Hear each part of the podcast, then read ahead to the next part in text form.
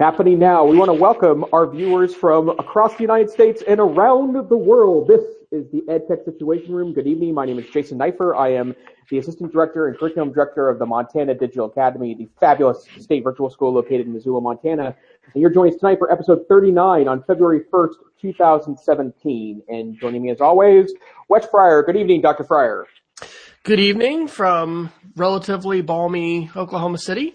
I'm the director of technology at the Casady School and excited to, to be here. And we're an hour early because we don't want to keep our Floridian friends uh, on the edge of the Caribbean up too late. So welcome to Jen Carey.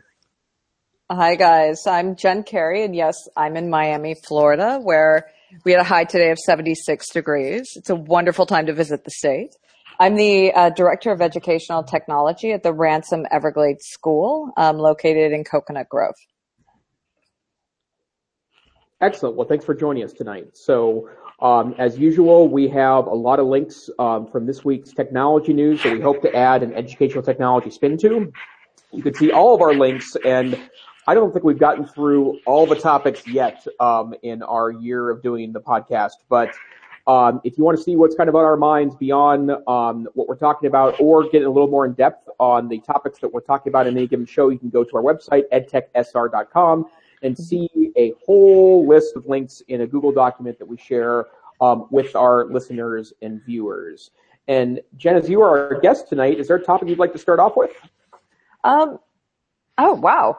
I didn't expect you to throw that at me. I, I really like uh, the starting discussion, the debate about screen time, because I feel like every time I have a chat with a parent or a teacher or an administrator, screen time, good, bad, um, in between, always comes up. So I'd love to start with that. Okay, so I'll I'll I'll kind of summarize article a little bit and, and launch this in. Jason, I think you may be adding some cat enhanced effects tonight with your microphone. So are oh. you using your your monster mic again? I'm not, but is that? Oh, better? okay. Okay. Oh yeah. No, it, okay. yeah, yeah, a little bit.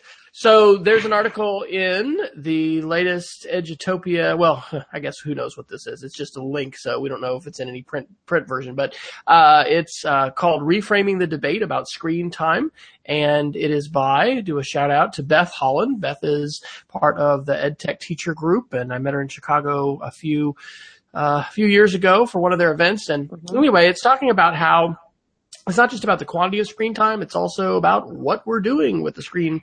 And, uh, I think, I don't know if I put this one in, but there was a, there was a, a survey that just came out that was talking about comparing millennials and, uh, Gen Xers and actually finding that the, mm-hmm. the older Gen Xers are spending more, more time than the millennials. Am I getting that right as far as the? Yep. It was yes. in the New York Times. I'll pull that link up. Mm-hmm. Yeah, and we can drop that one in. So uh, that was that was one of the articles, and and certainly I, I'm all for you know talking about creating and um, you know the ways in which we can remix media and create with media, and not just you know consume. And consuming is fun, and consuming is great, but you know, in, in, I can I think I can say this safely, you know, in our school community, I think there are a lot of teachers and, and even parents that really have a consumption only uh, um, perception mm-hmm. of, of students with media.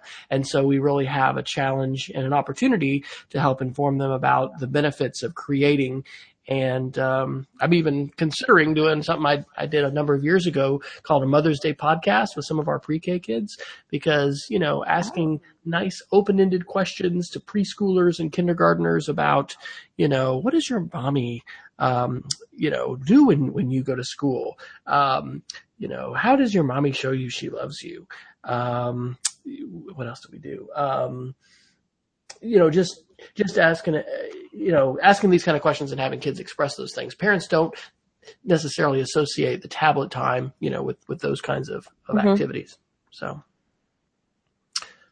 there's one other article in there and Jason and I had spent uh, quite a bit of time uh, a, no, a, number of episodes ago uh, looking at this uh, Time Magazine article, Screens in Schools Are a $60 Billion Hoax. Oh. And so there's a really nice response article called An, Ed- An Educator's Response to Screens in Schools Time Editorial. And it's mm-hmm. talking about, you know, breaking, breaking down the screen revolution and the, you know, that, that whole article. And that was, I mean, that, I didn't actually hear as much as I expected I would about that article. Um, but you know, the guys has got a book and I don't know. That's one of those reactionary sort of things that that resonates with people. And I don't know, there's a group that likes to hear that. Yeah, you know, the new generation, it's all horrible. It's all screen time and it's all evil and bad. And certainly it's a lot more multifaceted than, you know, that kind of simplistic view of screens. But I would add to Right. that that part of the problem we run into is that like it, it it's not an all or one proposition, right? Mhm. Like it's not like we're gonna uh, weld the screen to to your head or you never get to see the screen ever. And I think that's where the debate gets lost. I think in a lot of classrooms is that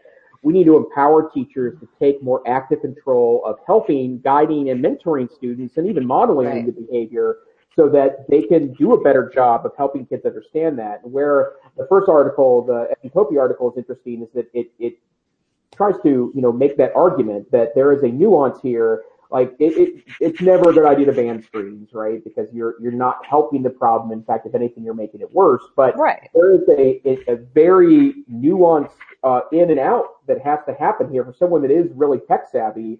You are putting the screen up and down fairly regularly, and it may mean sometimes you are out, absolutely out of control, um, and you, you recognize that and you take a stop to it. But that's a very advanced skill set that we should be teaching inside of classrooms hmm when I read that Edutopia article, I'm reminded about something about my, my very awesome wife. Um, she grew up without a TV in their home. And um, it's funny because the TV is very distracting to her now. And I'm not arguing that she should have had a TV, but like when the TV's on in our home, it could be terrible, terrible, terrible television that is of no uh, entertainment, social, political value at all. And she is is in tune with it. She'll walk by, zoom, immediately focus in on it, and can't let go of it. And I think part of the reason why is that you know, I'm not saying that, that whatever extra TV time I had as a kid was a good idea, but I am better able to turn it off or ignore it or have radio or TV on in the background. And I'm not saying that, um, you know, that, that that's always a good idea, but there is some nuance there that we're missing in this debate. Right. Well, a good friend of mine at WIS used to tell me that he talks to parents and says all screen time is not equal. And that's an important part of the conversation. And it's not just, it's not just screens, right? I've had students who bury themselves in books. Um, Absolutely. and it, it's about the behavior and maybe what we should be looking at in conjunction with screen time is really what is what is healthy behavior and what does an unhealthy outlet look like uh, because i'm also not a fan of saying like well you should never be using a screen to play a game or you should never be using a screen for shopping for shoes because the reality is we all also need downtime and whatever that downtime might look like it's about finding healthy and happy norms. And I, I loved Derek's, um, Derek Willard's response, um, to this, um, article. Um, it's a really thought, if you haven't, any of the, um, our viewers tonight have, have not read Derek's response. It's, it's brilliant and it really addresses, um, some serious critiques of the, of the Time article and the, and the benefits of using screens for young people and for education. Um, and Wes, going back to your, your comment about the New York Times, right? Like I'm a Gen Xer. I feel like I'm way more glued to my phone than my students are. Yeah. Um, it's still flashy and new and cool to me. Um, whereas for them, it's just kind of more of a way of life. And so I think a lot of times we transfer our own feelings about our own tech use onto our students or onto our children. Um, instead of re- reacting to like, wait, this is me. This is not them. Um, kids seem to be much more able to give up tech than their parents or some of their their history teachers who might be Well- directors of educational technology. Well, I'm glad you mentioned reading, and it, and it reminds me of flow, and maybe you all can help me pronounce the name, but it's you know Check Me High, or how do you say his name? The the the guy who who has the theory of flow. Flow is when you're in an experience that Oh. you lose track of time because you're so into it. And right. Generally, I think most adults and, and probably almost universally all teachers, you know, would love for every child to join the reading club, have flow experience where they just want to keep Mhm. on real reading, you know, probably that novel. Maybe you don't get that with nonfiction, but, you know, be so into it that you just can't put it down. But what happens with screens, and this is a very fina- fascinating phenomenon, is is in a way we're just kind of terrified and scared. I mean, Minecraft is like digital crack, and Right. and, and I've I'm not a gamer, but just lately, and that's what I was tweeting, Jason, you know, was asking me this old laptop. I'm putting an, SS, an SSD in it and put some more RAM in it, you know, for our little Minecraft home server. Um, yeah, I can, I can sit there and, and, and pass away a few hours. Uh, and, and my youngest daughter is the same way. And it's pretty fascinating to me how concerned adults will get about that which generally is a very active, creative, like mm-hmm. when you are, you know, having to avoid monsters and you're having to find resources and you're figuring out what to build, you know, it is not watching television. And yep. so uh, maybe it just has to do with what's normal. And, um, we are aware, you know, that, that passive screen time is, is not a great thing to do in excess, but um, I, I, think it's something we need to grapple with. And I definitely, you know, commend the Willard article. And because I, I think that as educators, we all need to be very conversant and, and ready to respond to these kinds of, of questions and, and look at, at how we can maybe help change some people's minds about screens. I, I see that mm-hmm. as part of my role as a tech director is to help open up minds of the constructive, creative, uh, you know, transformative in a, in a, very beneficial way role that screens can play in our lives because we've got a lot of fear over that. And I think a lot of, of unwarranted bias that probably starts with the idea that all screen time is the same. And that's probably a, a great point right. to try to make sure that people don't assume. And I'm, I would add one last Oh, please go ahead. I was going to say, I'm so glad you brought up television because I actually had a one peer, uh, a peer of mine complain that kids today don't watch television. Neil and, Post Neil Postman would right? have been seconding that. And I'm like, you realize that when we were kids, everyone commented how we were the generation being raised by the idiot box. Like none of us were going to be able to do anything with our lives because we grew up in front of TV. And yeah, I probably watched more TV than I should as a kid. I probably watch more TV than I should now. I'd much rather have students online creating and engaging in problem solving than sitting back and watch some of the television we certainly watched in the 80s and 90s. Yeah. I got a, I, a couple years, a couple years ago at a trivia night at, at a local establishment, I might have helped our team win by winning or by answering 10 out of 10 70s game show questions. So, uh, yeah, and I turned out mostly okay. I mean, I, I do have a mustachioed cat in my lap right now, so I'm obviously I've gone down some dark, dark, dark alleys, but I think the other thing here that that is also kind of an adult problem that, and I think kids struggle with this too, but um, the notion of um, uh, of of being able to own your tech to tweak it in a way mm-hmm. that you can help decrease the distraction. And, and full disclosure, this is a topic I love. Um, I do one hour and three hour workshops on this particular topic for adults. In case you're interested, neiffer.com. But the um, bottom line is is that it, that we uh, uh adults are less likely, I think, to tweak uh, a device to make sure. Actually, I'm not going to say that. Kids and adults both equally suck at this. To um, to tweak a device to um, put it in context, right? Like a notification is a great example of this, right? Mm-hmm. Most people's notifications are set up to be 100% equal, right? Not all screen time is equal, not all notifications are equal. So every three, four minutes, like, hey there, hey there, hey there, hey, hey, hey there, hey there. And it's everything from a text message from my mom, which is very important, to an ad from Amazon, which is not important at all. And mm-hmm. no wonder we're having a problem. Like the uh, uh, earlier, Wes, we had that article from the the, the guy that said that that uh, app makers are using the same terrible strategies that Vegas game makers are using to make them addictive, and that's part of the process, right? It's constantly letting you know, hey there, hey there, that there's something going on. And so I right. think a great place for adults to start in classrooms is to say, you know, first of all, uh, if you're answering text messages as a teacher in a class, please stop. Um, you know, uh, there's obviously good reasons to, to, to ignore that rule, but generally speaking, if you're grumpy for your kids doing that, you should do that yourself. But, but second, right. You know, say that, you know, I was a little tired of my phone buzzing all the time. So look what I did last night. I only have, you know, these two apps now are sending me notifications. Everything else is turned off. And I think that modeling is just mm-hmm. so important and it's just missing in a lot of cases two two quick things, and maybe then we'll we'll jump on to something else. I think your cat may be scratching a little bit, Jason. So we're we're getting a little a little cat scratch. Um, so yeah, restrain the must. And actually, I just noticed the mustache. So that is a naturally occurring cat mustache, or did you, you know, is that an enhancement? Uh, no, that's that's naturally occurring. There's been no, there's been no we, we, don't augment our cats here. So for, for, for, those of you not watching the live stream or seeing the video version, you're, you're you've missed out on the mustachioed cat. The other thing mm-hmm. I'm going to say from an educational lens standpoint with this is, I think it's really important that we not be on the Alltech is great. It's all gravy and Right. wonderful. Um, there are no problems. You know, our, our girls now are 16 and 13 and the role that Instagram and likes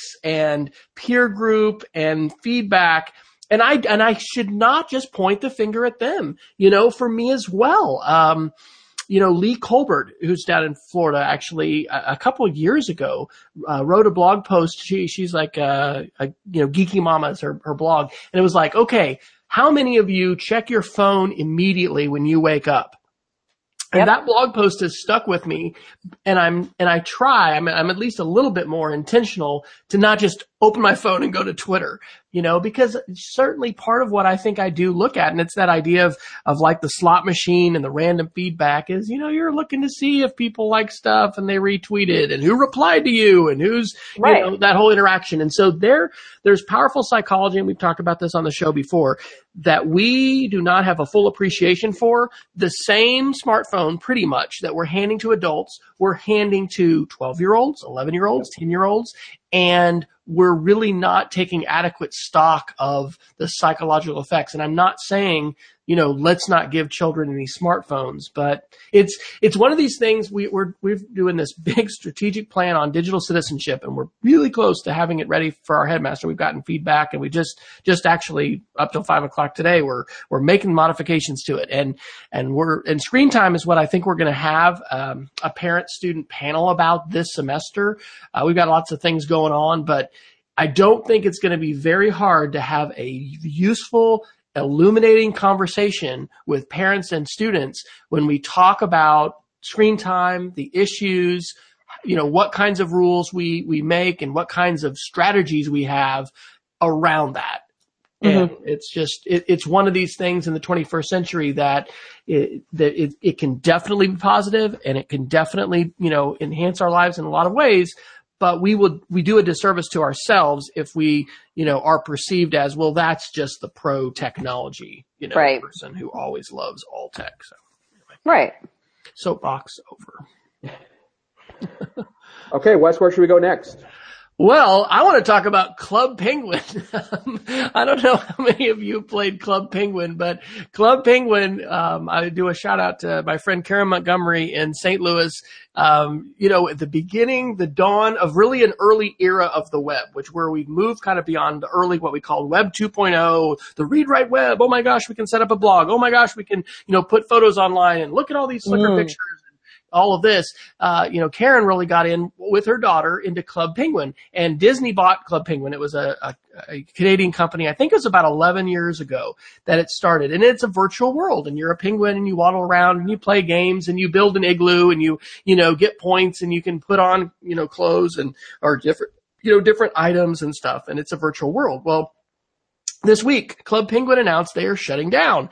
And so my 13 year old is just about distraught because she likes Minecraft and makes Minecraft videos, but, uh, how to be, what is it, a secret moo or there's some, one of her videos on her YouTube channel that has just thousands of views is, you know, her, uh, basically doing a, a recording and with little text bubbles and speeding it up in ScreenFlow. Anyway, she loves it. Why is this a, a, an important thing to talk about? Well, copyright wise, somebody, people have figured out how to, how to have, um, private Club Penguin servers. And so this has been a challenge because on the Disney version, you can't swear and you can't, um, you know, ha- it's not Tinder. You, you're not supposed to go, you know, hook up and meet people and, you know, use it as a, as a dating thing or whatever. There's, there's guidelines. Um, and there's also hacking. There's people that have created bots, you know, to rack up points. And in the private servers, which are technically illegal and Disney is shut down, but they're still proliferating because they released their source code openly and they say now we're fair use, uh, and we're, we're, we're not profit and all of these things.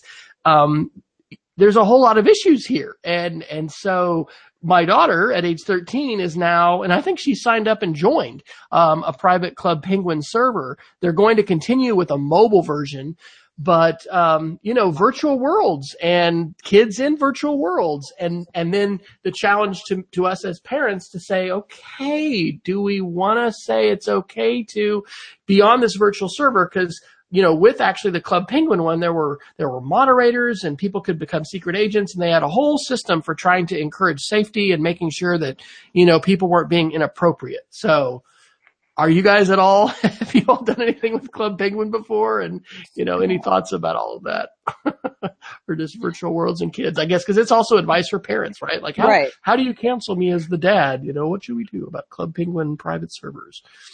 So I've never done Club Penguin, but I certainly have played my share of MMORPGs. Um, which it sounds like Club Penguin is. Well, I I mean, it's definitely. I have not. Are you talking like World of Warcraft kind of stuff? Yeah. Or- good for you. See, I have not ever played that. Super nerdy. Well, hey, you're. It's okay. You can let your your inner nerd out Mhm. here on the EdTech Situation Room. No, I haven't played anything like that. I mean, this is this is definitely you know uh, hundreds and, and thousands of people. I mean, there's millions of people overall in the servers, but Right. yeah, simultaneously. But it's not like they're doing really quests and you know conquering things together. It's it's much more sort of. I mean, there's there's little mini games to play and you know build your house and and uh I don't Right. know you know you know get clothes, get points and stuff like that. So Um, wow. So, I mean, I can only speak from my experience, which is not Club Penguin. I think with these types of games, there's so much that relies on the developer. Um, one of the things I do like about Warcraft is I feel like Blizzard has really gone and taken an active role in trying to combat trolling and harassment and behavior online um, in a realistic, effective way. is Blizzard a um, developer or the company? Blizzard is the company. They're the they're the, the developer and the company, and they they do Warcraft, but they do a whole lot of other things. Um, and when I used to play War, when I started playing Warcraft, you know, a decade ago versus now, um, I have to like I started out Warcraft by like pretending my mic was broken until I'd gotten to know the people I played with for a while because I didn't want people to know I was female playing because you got a lot of harassment. Um, whereas now Blizzard takes a lot of that very very seriously, and I feel very secure in the gaming environment. Um, I, I guess my advice for parents would be like, you got to roll up your sleeves and see what your kid's playing with, um, with these kinds of things, because so much is on the developer. I'd like to think Disney would be a little more proactive in terms of safety and security, but sadly, I, I can't, I can't necessarily say that would be the truth given my experience with a lot of developers, right? They have been, um, but the thing is now, you know, it's if you want to play old style Club Penguin, you have to do it on these private servers that Ah. other people are doing, you know, that are outside of Disney's scope. And there's Right. really fascinating. I'll probably write a post about it because there's there's really fascinating issues about copyright and about fair use and and then hacking too and Right. you know um, it's almost like creative mode on these private servers because you have everything um, you have unlimited resources in the same way in minecraft when you when you go creative but Right. the, the last link i put under that series uh, is from techcrunch uh, yesterday. Lego life is a new social network where kids can share their creations. And so I saw that. we're going to have more proliferation of of virtual worlds and it's a moving target. You know i don't even know if anybody buys webkinz anymore.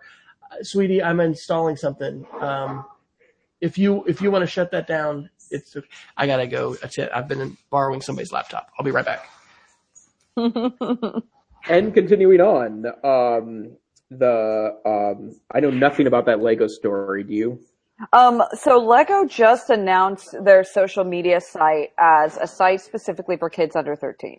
Nice. Um, it's a social media site. It collects no, I, I haven't investigated enough into it other than the basic press releases, which it doesn't collect personal data. The kids don't post photos, um, allowing kids kind of a flavor of social media without forcing them to be in social media. Um, I like the idea of it a lot. Um, the practicalities of it though, those are a whole other thing, right? Right. Yeah, absolutely. Um, I know I will say that broadly, Lego has done such an outstanding job of of uh, kind of withstanding change in the last fifty years. I just don't think there's Yeah. another company on earth that that has really demonstrated its ability to effortlessly move in and out of the way people interact with things. Um, and it's a smart move on their part. Um, I, I've, I've seen some, uh, I, I've seen some, some, these are usually one-off people things they're making, but I know that there's a lot of interest right now and companies are looking to create basically Lego parts to become Internet of Things, uh, uh, devices that you Right. know allow you to takes the Lego robotic stuff into you know the next stratosphere um, of of items, and um, it's you know considering the joy I had playing with Legos in the early '80s, um, Right. that, that the fact that it's still relevant that way is pretty amazing stuff. Yeah, Lego with their robotics and th- just the essential Legos, right? Because you can still give a kid a Yeah. big pile of Legos and they'll entertain, give a kid, give me a big pile of Legos. I'll entertain myself for an hour. Yeah, yeah. Um, but yeah, you're right. Lego has really innovated, um, impress, um, really impressively. I'm just, I'm interested to see how they're gonna delve into this world. I think it's got Yeah. a lot of promise. I think it's a company, um, that has a good, strong history and hopefully are gonna do some pretty, some pretty great things. And they've already got a foothold into education with their Lego Right. robotic stuff. Right.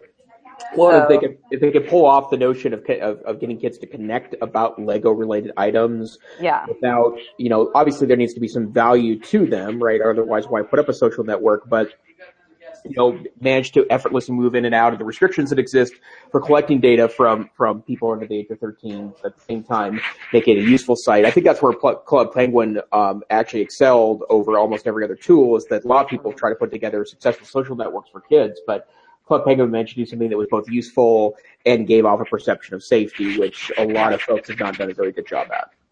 Right. Well, and I mean, it's, it's tricky. It's almost a counterintuitive business model, right? Because part Yep. of what you want to do is sell everyone's data. Yep, Um, absolutely. So I, I posted the BBC news release, but I don't think it's as, as lengthy an article as Wes is. Um, but it, yeah, it, it looks promising. I gotta admit, I'm, I'm interested to see where Lego goes with this. hey Wes, what about those Legos? Hey, I, I was just realizing when I was over there, Jen, it's just like last time when, when my bandwidth was like at an all time low. Wes leaves the call and Jen's like, okay, I guess we'll have to, anyway. I just did kept some talking. Creative editing. You were awesome. You were great. And see, you've come back to the show. That's what's so affirming because I was like, she is never going to come back to this crazy show where this guy has a show and doesn't even have good bandwidth at his house to keep going. But What are you talking about? It's a show where I get to talk about technology stuff with other technology nerds who are not going to look at me like I'm weird. That's right. Of course I'm going to come back. That is good. That is good. Yeah, I don't the the Lego stuff. I mean, we're I don't know. I, I think again, you know, you said it. It's it's important to, to get in there with your kids. You know, let them teach you. You know, play. Um, I've def you know definitely have done that a little bit with Minecraft with our kids. What's funny on the Minecraft side, our son's a freshman in college now. In 2012, I um, con- convinced him to do a, a little video about Minecraft for K-12 online. I was Mhm. just watching it now, and because I've played so much more with Rachel or whatever, now I'm like, oh my gosh, you built that, and it's it's crazy how you know sometimes you don't have background knowledge about something, and you watch it and you think, oh okay, anyway, and I've gone back and now I'm like, wow. Um, Right. And there's a lot of really good parenting interactions to have and, and things to navigate. There, I don't know if there's a word for this in digital citizenship, but developmentally, sometimes kids just don't realize what the boundaries are and what's appropriate and not. Mhm. Um, she's not listening. I'll share this. She won't watch the live stream. But over the holidays, you know, Instagram now now has a go live button, and um, our daughter, you know, is you know is on Twitter and YouTube and has an Instagram. Well, she had a friend over, and they were doing a live Instagram broadcast, cooking something in the kitchen, and I was there in my pajamas, and she's like shooting at me. I'm like, honey, that is not cool. it just anyway didn't realize that um that that's that's different than screencasting your your YouTube channel or your your Minecraft game um you know going live like that. So it's important to have conversations beneficial to learn things and but also to help navigate you know what are the boundaries? What are we not going to share you know uh no we, we're not going to go go on go on YouTube live from your bedroom I know you can do that I know you can do it from your phone um these live streaming applications make that even easier. Um, But you know, there's all we're also not saying you know don't ever talk to someone online. And we had a prosecutor at our school who had some good things to say, but he doesn't have kids. Uh, and his message was basically never talk to someone online that you have not met face to face. That doesn't work in our family. And I don't. I, remember back in probably '99 when I was still in the elementary computer lab. Um, having, you know, saying something to students like that and a girl raised my hand, my parents met online, you know, and it's like, oh, you know, and over, don't like half Right. of adults, or there's some big statistic about how many kids, how many, how many adults, uh, 18 and over, you know, meet virtually. And I know I have some friends who are single and who are, um, have used a whole lot of different tools and they say, yeah, it really speeds up the dating process because I can, I can weed people out and I can, you know, find things out that I might have to waste a bunch of dates and, you know, maybe a bunch of money, you know, before I can find out. So anyway, Right. it's a nuanced Well- landscape where it's not just a one, you know, don't ha- having some kind of statement like, don't ever talk to someone on online that you haven't Right. met does not, it doesn't work. There's that great tweet, right, where the woman says in the 90s, we were all, or 90s and oh nots, we were all taught, don't talk to strangers on the internet, don't get in strangers' cars.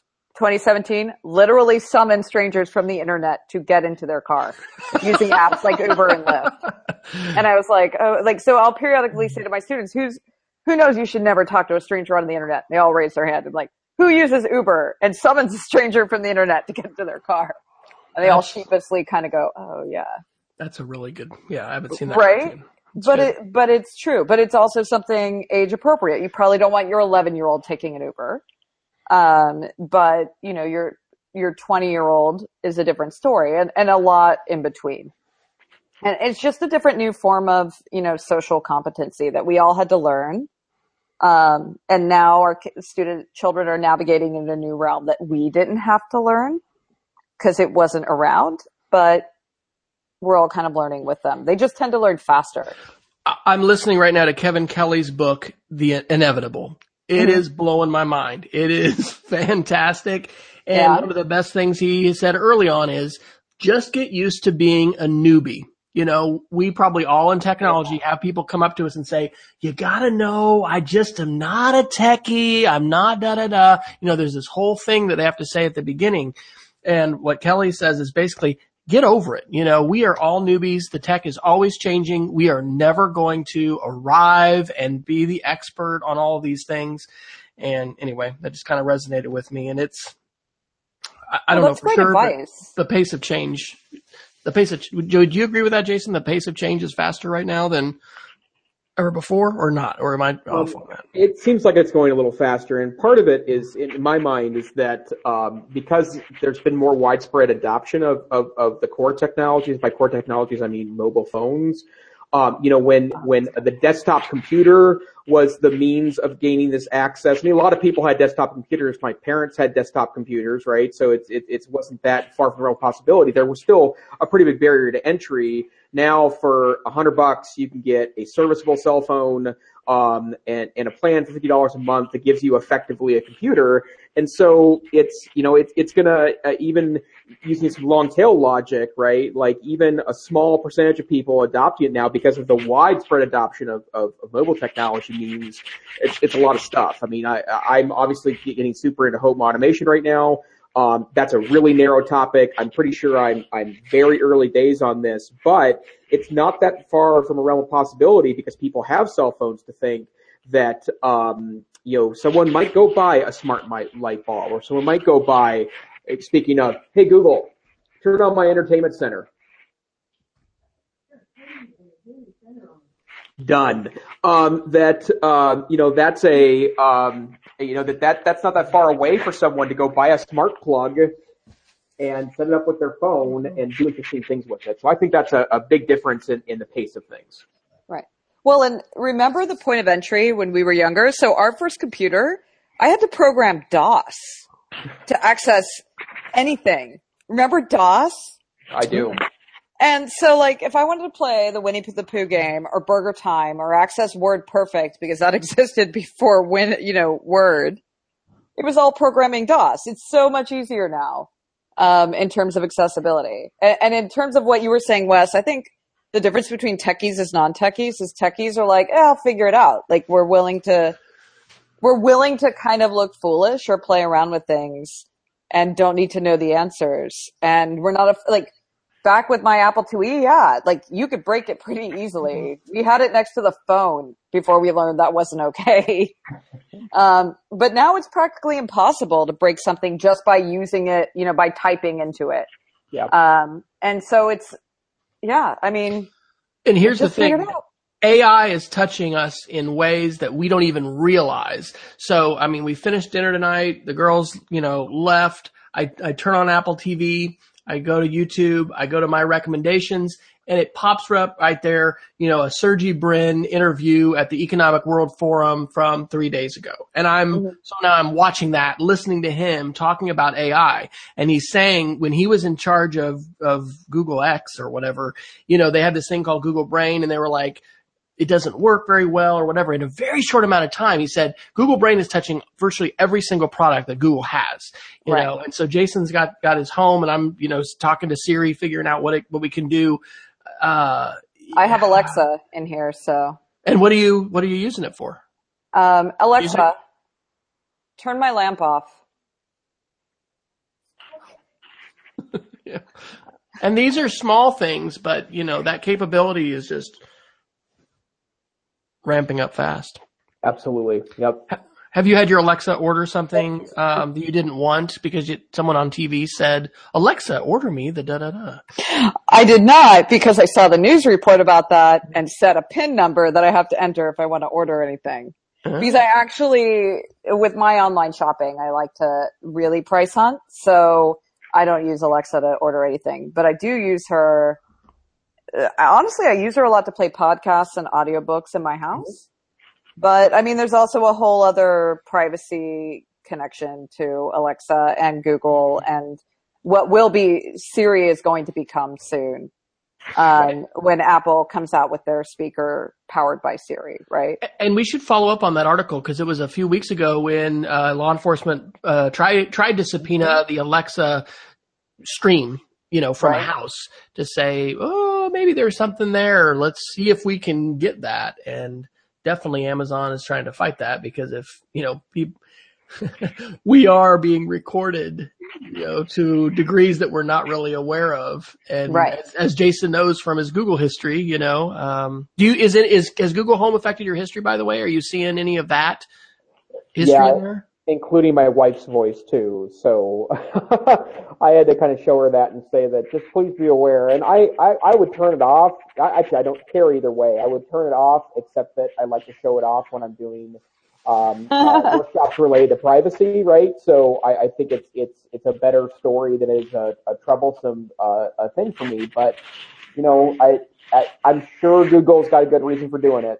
So I unfortunately am all in well, on Google. what they're what they're big on is collecting all the data, right? And that's where I think Apple is is harder pressed, perhaps, but maybe not. If if because we're I've turned on Hello Siri, so maybe Google or maybe Apple is now recording everything that I'm saying, no matter what, because that's right. really what drives AI is our monstrous you know databases of information that they can then cull through and you know be able to learn from. I just helped my our our 13 year old last night set up two-step verification on her phone.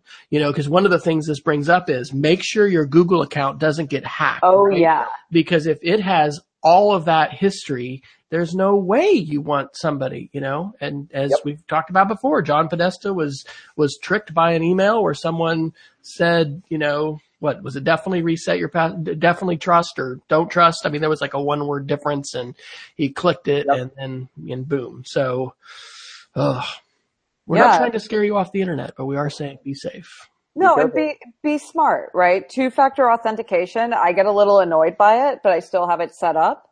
My school is an internet. My school is a cell phone dead zone, so it can be a little challenging when I've erased cache and cookies on my computer at work, and I want to check my personal Gmail, and I usually have to wait till I get home to sign back in. You can put up two-factor authentication. You can set up Authenticator. I just did this with Rachel. So you can set up SMS as your primary and use Google mm-hmm. Authenticator as your secondary. And that, I had a, a bad experience with Google Authenticator because it can reset if you have to reset your phone. Really? Yeah. So if you have to do, which if you're like me, you have to do a, you know, a factory reset on your phone once or twice a year. The minute you do a factory reset on your phone, your authenticator on your phone is null and void, which is also why I have you want to talk about online security? Blizzard was the origin of getting hacked. I have an actual hardwire authenticator for Blizzard. Ooh. Well, and that was something that Facebook just added. I don't know that I dropped that link in, but they just, that's like a USB key, right? That's a physical. Um, No, no, it's exactly like the authenticator, but instead of on your phone where it can reset if you reset your It was phone, like an RSA number that it generates a number. Every minute it I generates had, a number. when I worked for AT and T for two years, that's how we uh, access corporate email. You had to have your RSA number and put in your six-digit code. And if I didn't have my keychain with me, I was not on my email. CS, uh, the CIA and NSA still operates because it's still one of the most secure ways Yep. um, out there. And so that's really what Google Authenticator does. It's just a, a digital version of it. But my issue is that all it takes is one reset and the whole thing kind of gets messed. I, I learned that the hard way. Um, with my I, WordPress. I. I learned to deactivate your uh, two-step when you change phones. So Yeah. Um, but sometimes it'll just be my bigger issue was when I had my phone freeze up and had to, you know, you had to re- factory reset it. You cannot disable the two factor without access to the authenticator. really, Yeah. And so it happened to me one time. And so I just don't use it for that reason. Uh, I don't use that authenticator. I'll, I'll still use two step because I think two step is a, the best way to ensure security. And in fact, Instagram recently notified me that somebody from Brazil was trying to locate, log into my account and they were like, are you in Brazil? And I was like, sadly, no. Um, wow. so yeah, it'll, uh, they're getting better at that, but I mean, ultimately it's up to you and dealing with the occasional annoyance of having to have something text the code to your phone and enter the code in. Yeah. Um, it's still, uh, it's the new identity theft is access to your social media. Well, on the security topic, I think Jason, you had tweeted at me at the Austrian hotel locking the doors with uh, with uh, ransomware. You want to talk about that? Oh, that's terrifying. Yeah, uh, so a pretty nice hotel in Austria had an incident where their um, their their door locks, which I'm pretty sure were the um, um, the uh, RFID tag ones, where you just kind of rub it against the uh, uh, the lock for it to to then pop out. Uh, someone had hacked into their system and locked everyone into their room.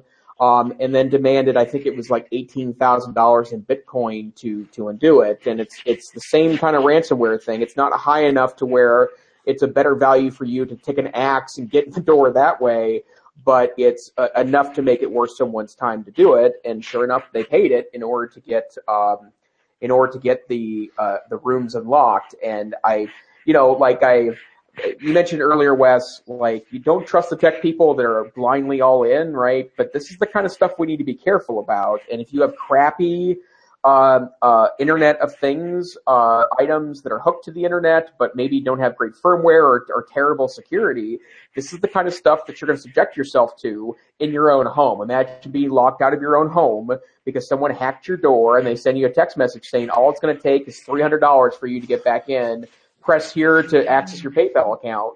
Um, that that's that's in place. And One of my I my- think that's a big deal. One of my friends here in Oklahoma City has has been burglarized a couple times, and the most recent time was in the last like month or so, and it was because of a garage door opener and a code and some kind of scanner, I guess that they can use. So he's he's not using an IoT door lock, but yeah, I'm uh I'm not I'm not going for that stuff yet. I think personally the security stuff has to mature. Um, I am looking. There's a switch, a Wemo switch. Uh, we've got digital signage now in about six different locations on our on our campus, and we've got the old school timer. You know, as far as like you'd put on a light when you go out of town, and, but it's programmable. It's a it, the, the ones I my parents have was like a dial, and you lift up the piece of plastic, and you know, it's not not very precise. This is a digital thing, and it and fortunately the uh, Best Buy Insignia 55 inch TVs, which have come down to two hundred and seventy nine dollars, unbelievable.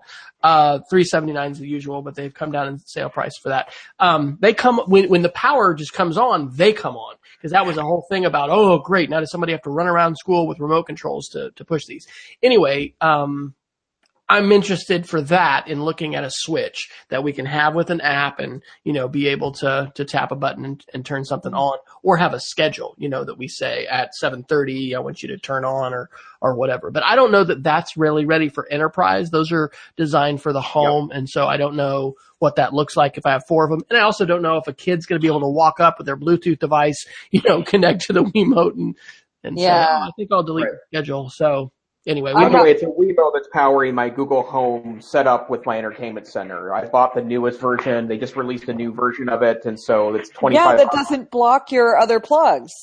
Yep, yeah, it's super awesome, and and that's what I'm using with my Google Home. Um, and I also, speaking of you know bad Internet of Things devices, I've kind of fallen in love with these really stupid Bluetooth uh, light bulbs uh, that you can buy on Amazon. I have one in my kitchen. It's super great. I'm now putting one in my bathroom where I used to have a Bluetooth speaker that was dangerously close to electrocuting me several times. And um, so now I bought this $22 uh, light that is is going to become my my you know like podcast speaker in the morning. is the it a Bluetooth right? speaker and light? Yeah. It is. Yeah, What? it's an LED Okay. light bulb and pretty Bluetooth. sweet. You got to Yeah, put that in the 22 show bucks. notes. Put that in the show notes. Oh, I, I will. I will. Yeah. I'll get the link of the specific one that I'm using. But like, I, this is not hooked up to the internet. It's just Bluetooth. And if someone hacks into my speaker and starts playing Rogue Podcast, I'm okay. But I'm pretty sure this is the example of, of the terrible Internet of Things devices that are really the problem, right? If this was Wi-Fi enabled, I'm sure the firmware on here was old and hackable and never going to get updated. And Right. that's the problem. I have a quick story to share related to music playing weirdly on your um, on your uh, device. So we're just talking today about our Apple TVs at school. Um, we basically have everything on one network. So across the lake, wherever you are on campus, you can see all the Apple TVs. We have security passwords on there, but you know we don't really need to see every Apple TV. Well, flashback four years ago, I was in Yukon schools. They had not done like building based subnets to, to to cordon things off, and so I was in my office. I was an instructional coach and this weird music just starts playing on my computer and I can see this. I'm like, oh my gosh, what's going on? Well, it was the whole district was one network. Um, I had AirPlay on or Air Server, which made you know made your laptop into a like an Apple Right. TV. And then I just, you know, I hadn't put on a passcode. Oh, who needs to put on a passcode? Anyway, I, I, I figured out what that was, put the passcode on. But yeah, having that happen at your house, um, and and the reality because what is that called? War driving? When people would go around to try to find open networks and things like that? Oh that was one of the coolest science fair projects by the way i ever kind of heard in recent time was somebody did a whole survey around the school and they had done an analysis of the open wi-fi networks and anyway who was open and and who was hackable. So anyway I don't know. That's a Yeah. str- that's that's a bit of stream of consciousness, but thinking about things playing and you know it it happened at work, you know, where something that shouldn't have been playing was playing on my computer. It would definitely be weird to have you know something like that happen. But uh, maybe that maybe that does happen frequently now, just with hacks. You know, when your when your computer system's compromised, your system's doing Mhm. things that you don't intend for it to do. I don't know. Maybe I suppose you feel violated. I've been a Mac user for a long time, so I haven't had that experience, but I know we're not immune anymore. So Mm-hmm. okay, Jason, is anything else you want to kind of talk about? We got a what ten more minutes? Yeah, let me do a quick follow up. Uh, we reported to you first on the podcast last week that Microsoft is attempting to be competitive with Chromebooks by uh, introducing low end Windows uh, laptops to compete. And there are more details about that this week. Uh, Mary Jo Foley writes on the All About Microsoft blog that Windows 10 Cloud is now getting referred to in developer builds. And it seems right now that it's a version of Windows I'm assuming that only runs the Edge browser and Microsoft um, uh, Universal apps, so the new windowed uh, apps that work on cell phones and, and desktops and laptops. And I, I will say that um, while I am excited about um, um, uh, the prospect of being more competitors in this space, um, that uh, if Microsoft tries to put a bloated piece of, of, of, of OS on a low end computer, it's going to be a terrible user experience. The reason why the Chromebook experience works is because you can take relatively low end hardware and have a fast, responsive system um, that is usable in, in context of real, real day to day use. So I, I would say it's evolving, but uh, And flashback to 2009. This is why netbooks failed. uh, In several reasons. Right. The web wasn't matured in the way that it is now with so much running on HTML5 and not requiring plugins, etc. Uh, but we were still trying to run Windows systems on these really underpowered uh, devices and Right. and and still the world's not i mean unix isn't ready for prime time chrome is uh, but you know it's it's a it's a different world because of Chrome being built from the ground up to run on really light hardware. And you've talked, Jason, about you know, resurrecting old, you know, Intel based processors and putting Chromium and, you know, being able to breathe new life into them. And it just, it's so lightweight in terms of what it requires. Mm-hmm. So it'll be interesting to see what Microsoft, I think we've, we've talked favorably about Microsoft and I haven't been struck by lightning yet, although I probably, who knows the bridges you burn with people who are fans of other operating systems when you say favorable things, but it is good to see them innovating. Um, but, it, it, you know, I don't, I'd, I'd be really surprised if uh, if we see some serious competition to that. Um, it, it, almost seems like we've reached an inflection point, even with the iPad. Jim, do you see that at all with schools, as far as just you know maybe not as as enthusiastically running down the, the iPad path and and seeing the Chromebook and the management? And, oh yeah. I mean, well, largely, I mean, Chromebook. Unfortunately, I think the big failure with iPads is that people wanted them to be laptops and iPads are not laptops. And so Chromebooks were a great replacement because they're half the price or sometimes a third the price of an iPad and they're more laptopy, but they're still not laptops, right? Um, I would say though, don't ever count out Microsoft. They are the 800 pound gorilla, but they've also got so much money to throw at this problem for so long. Um, I received one of the first as a, a comp, the first um, Surface tablet. The RT? And Oh yeah, it was terrible. I was, they gave, they gave those away at ISTE a few years. Ago. Yeah. Ago. Oh, you were probably there. Yeah, it was awful, and I was like, why would anyone use this? And then six months ago, I got to play with the Surface Book. Oh my god. Oh my god. I wish like the price point is extravagant, but I mean, I guess it's the same price as a MacBook Pro.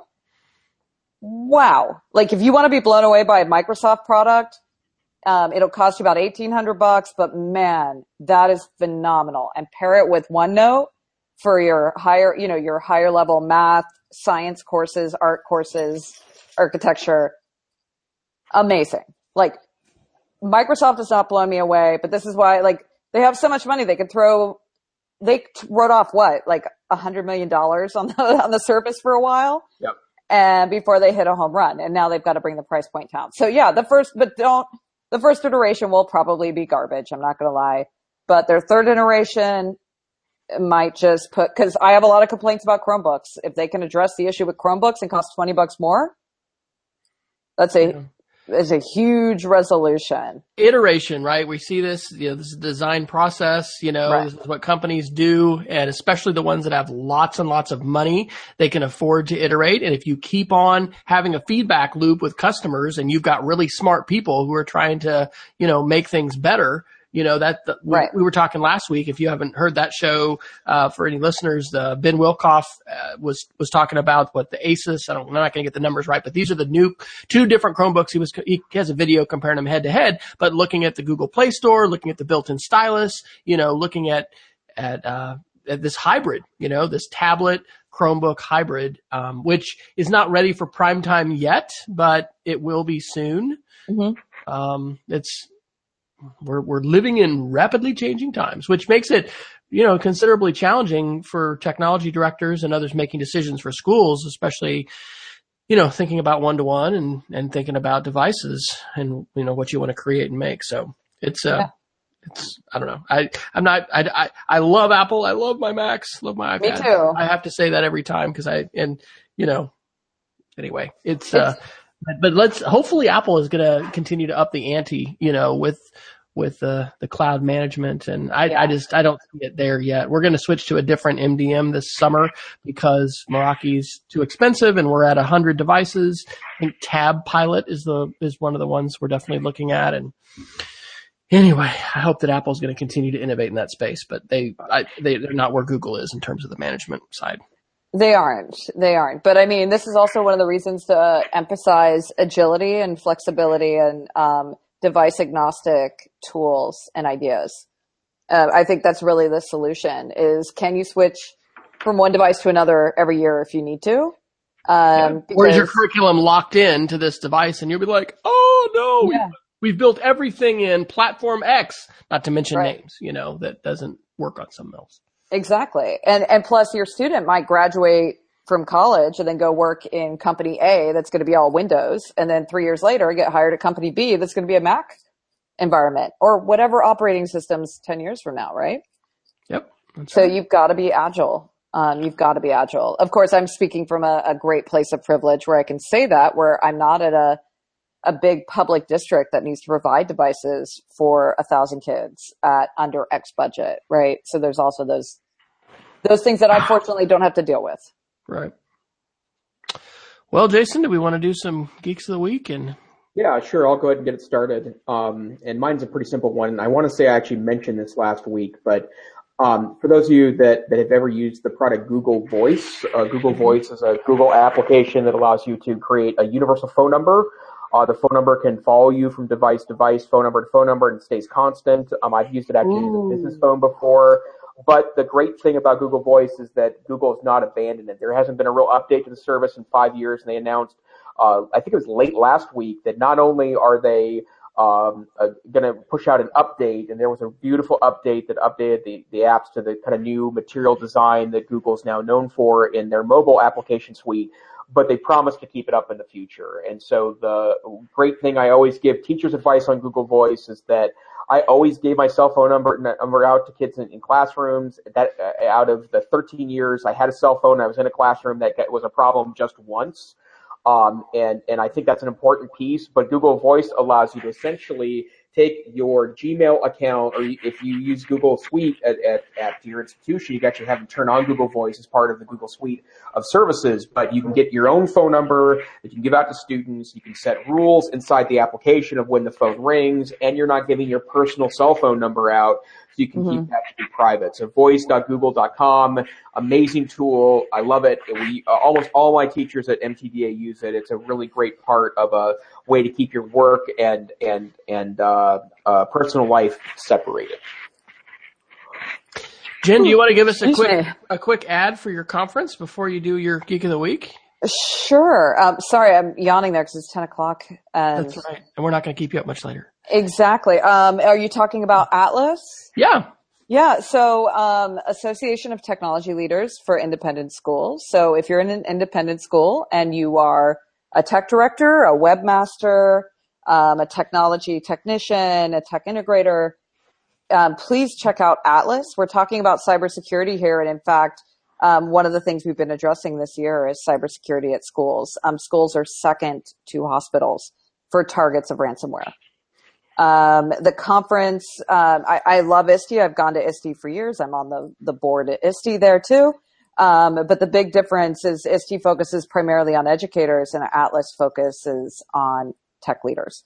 Um, so whether it's training your faculty or managing your vendors or rolling out your um, your new infrastructure, I think it's a great resource. So please check us out. A T L I S, theatlis.org. Um, so my geek of the week, just continuing with um, talking about privacy, because that's been the horse I've been beating for the last year and a half. Um, WLRN, um, NPR, has just launched um, a new podcast, um, a new series on privacy. and the series is called The Privacy Paradox and it talks about it's not specifically towards education but as somebody who uses a lot of tech in their life which i imagine anyone watching um, probably does as well. It's from note to self. Um, we use a lot of tech and we sometimes are aware of what we give up sometimes not aware of what we give up sometimes feel helpless about what we give up. Um, so like i use Waze i live in miami. We have a lot of terrible traffic. I need to get around. I kind of like resigned myself to the fact that these people can now stalk me anywhere i go um, so it's addressing that issue that we care about privacy, but sometimes we feel helpless to navigate it. And they've got a great privacy questionnaire. Um, one of them was like, how do you feel when you see a terms of service? And most people kind of feel like, all right, like you don't really, you're at a loss of power. So it's investigating this issue on how we use technology in our day to day lives, especially it becomes more ubiquitous and less voluntary because I don't think you can opt out of using the web. You can't opt out of using Google. You can't opt out of using digital services. And so I think it's time to bring that discussion forward instead of, I really hate that. Well, just don't use Facebook or just don't use X. Mm. It's, you don't have that option. There's an advocacy a need for advocacy within the privacy realm, within the digital mm-hmm. citizenship realm, and within the surveillance realm, which we've talked right. about. And, uh, and probably that needs to fit under the auspices of digital citizenship. If citizenship is both rights and responsibilities, we probably have a responsibility to defend privacy. So. Right. And it's an important conversation and you're absolutely right. I think we need more advocacy, but who leads that? Right? Like that's the bigger question. We, we do, but I mean, like, is that a consumer protection group at the Washington D.C. level? Is you know because this transcends even borders. It does absolutely. So. Well, we're big fans of Note to Self, so yeah, all great right. podcast. All yeah, right. it's definitely worth checking out. It just started today. It was their first debut episode of the Privacy Paradox today. Awesome. Well, my geek of the week, real quick, is a shout out from Kevin Kelly, um, his book is The Inevitable Understanding 12 Technological Forces That Will Shape Our Future. and I'd never heard of this. It's called uh, Cyborg Chess or Advanced or Centaur Chess. And it's a little bit like uh, mixed martial arts, which he cites as well. I'm not an expert on this. Uh, but I guess mixed martial arts is sort of like bring whatever you want, you know, use all your tools. And, um, you know, the Centaur chess is basically use any kind of augmentation of, you know, software, you know, programs, AIs that you want. The human is still under control, but it is a, di- it's a different classification. And, um, it's funny how we still have even teachers, this happened at, at church and Sunday school where we, we had this quiz coming up and then our teacher's like, don't use your phone. You can't Google. And I'm like, dude, I am a cyborg and I use whatever tools that I, that I can to answer questions, deal with it, you know, and right. I think disqualified our team or something. But, um, anyway, that's pretty cool that chess uh, is basically being enhanced by this. It's not like, oh my gosh, now the AIs are here. So no need for humans to be competing. No, we still do. And there's this new classification. And somehow that's a pretty cool metaphor for thinking about yeah. all of us. Like we're all becoming we're all becoming augmented, right? This tool, this phone augments my capacity to consume and read, but also interact and learn. Right. And I don't know. It's cool, kind of cool. So check it out. I, I, I'm not saying I'm going to go sign up to watch an augmented, you know, Centaur chess match. It may not be really exciting, but I think it's pretty cool that it's there and it's something to probably share with kids. And what a great writing prompt, right? Use that as a writing prompt with your kids. You know, what do you think about Centaur chess? You know, legit, you know, good, bad? I love so, it. Yeah, right. I just added that to my um to my reading list, my Goodreads, by the way. Good deal. Good deal. Yeah. Well, uh, I'll tell where I'm fr- uh, found online, pass it to Jen and Jason, and I think we can call it a night. Uh, Wes Fryer, my blog is speedofcreativity.org. I am W Fryer on Twitter, and I have done three Technology Tuesday posts on our uh, school learning showcase site, which is showcase.casady.org, and I'm now archiving uh, those uh, in a in a Google Doc, and it's just a good way. We're trying to amplify innovation and and innovative practice that's happening at our school. And so far, you know, three weeks in, I'm still going to the gym, exercising, and doing blog posts. Check with me in 52 weeks. You know, maybe the story will be different, but so far so good with the the New Year's resolutions. Um, Jen, Jen, where can folks find you online? Um, so on Twitter, I'm at teacher Jen Carey. Um, I blog at Indiana Jen, although I've been more inconsistent on that. I need to to get on there. Uh, but I actually just blogged today about the privacy paradox. So, um, Indiana Jen's like Indiana Jones, but Indiana Jen. Well, and you um, didn't say it this time. Did you tell Jason your archaeological?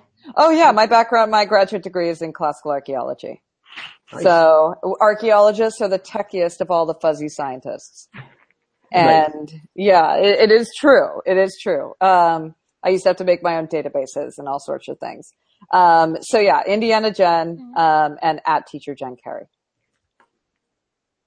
And my name is Jason Neiffer. I am the Assistant Director and Curriculum Director of the Montana Digital Academy, uh, located at the University of Montana campus in fabulous Missoula, Montana. Um, I am on the Twitters at Tech Savvy Teach. Um, I blog on the NCCE Tech Savvy Teacher blog, NCCE, I'm sorry, blog.ncce.org, and Registration is open now for our March 2017 conference in Portland, Oregon, where I will be co-convening the Portland or Tech Savvy Teacher Portland Summit featuring uh, uh, Google Suite for Education, where we're bringing the best presenters from across the Pacific Northwest that know their Google to come hang out. So check out our conference at www.ncc edtech.org. Uh, this is the. EdTech Situation Room podcast.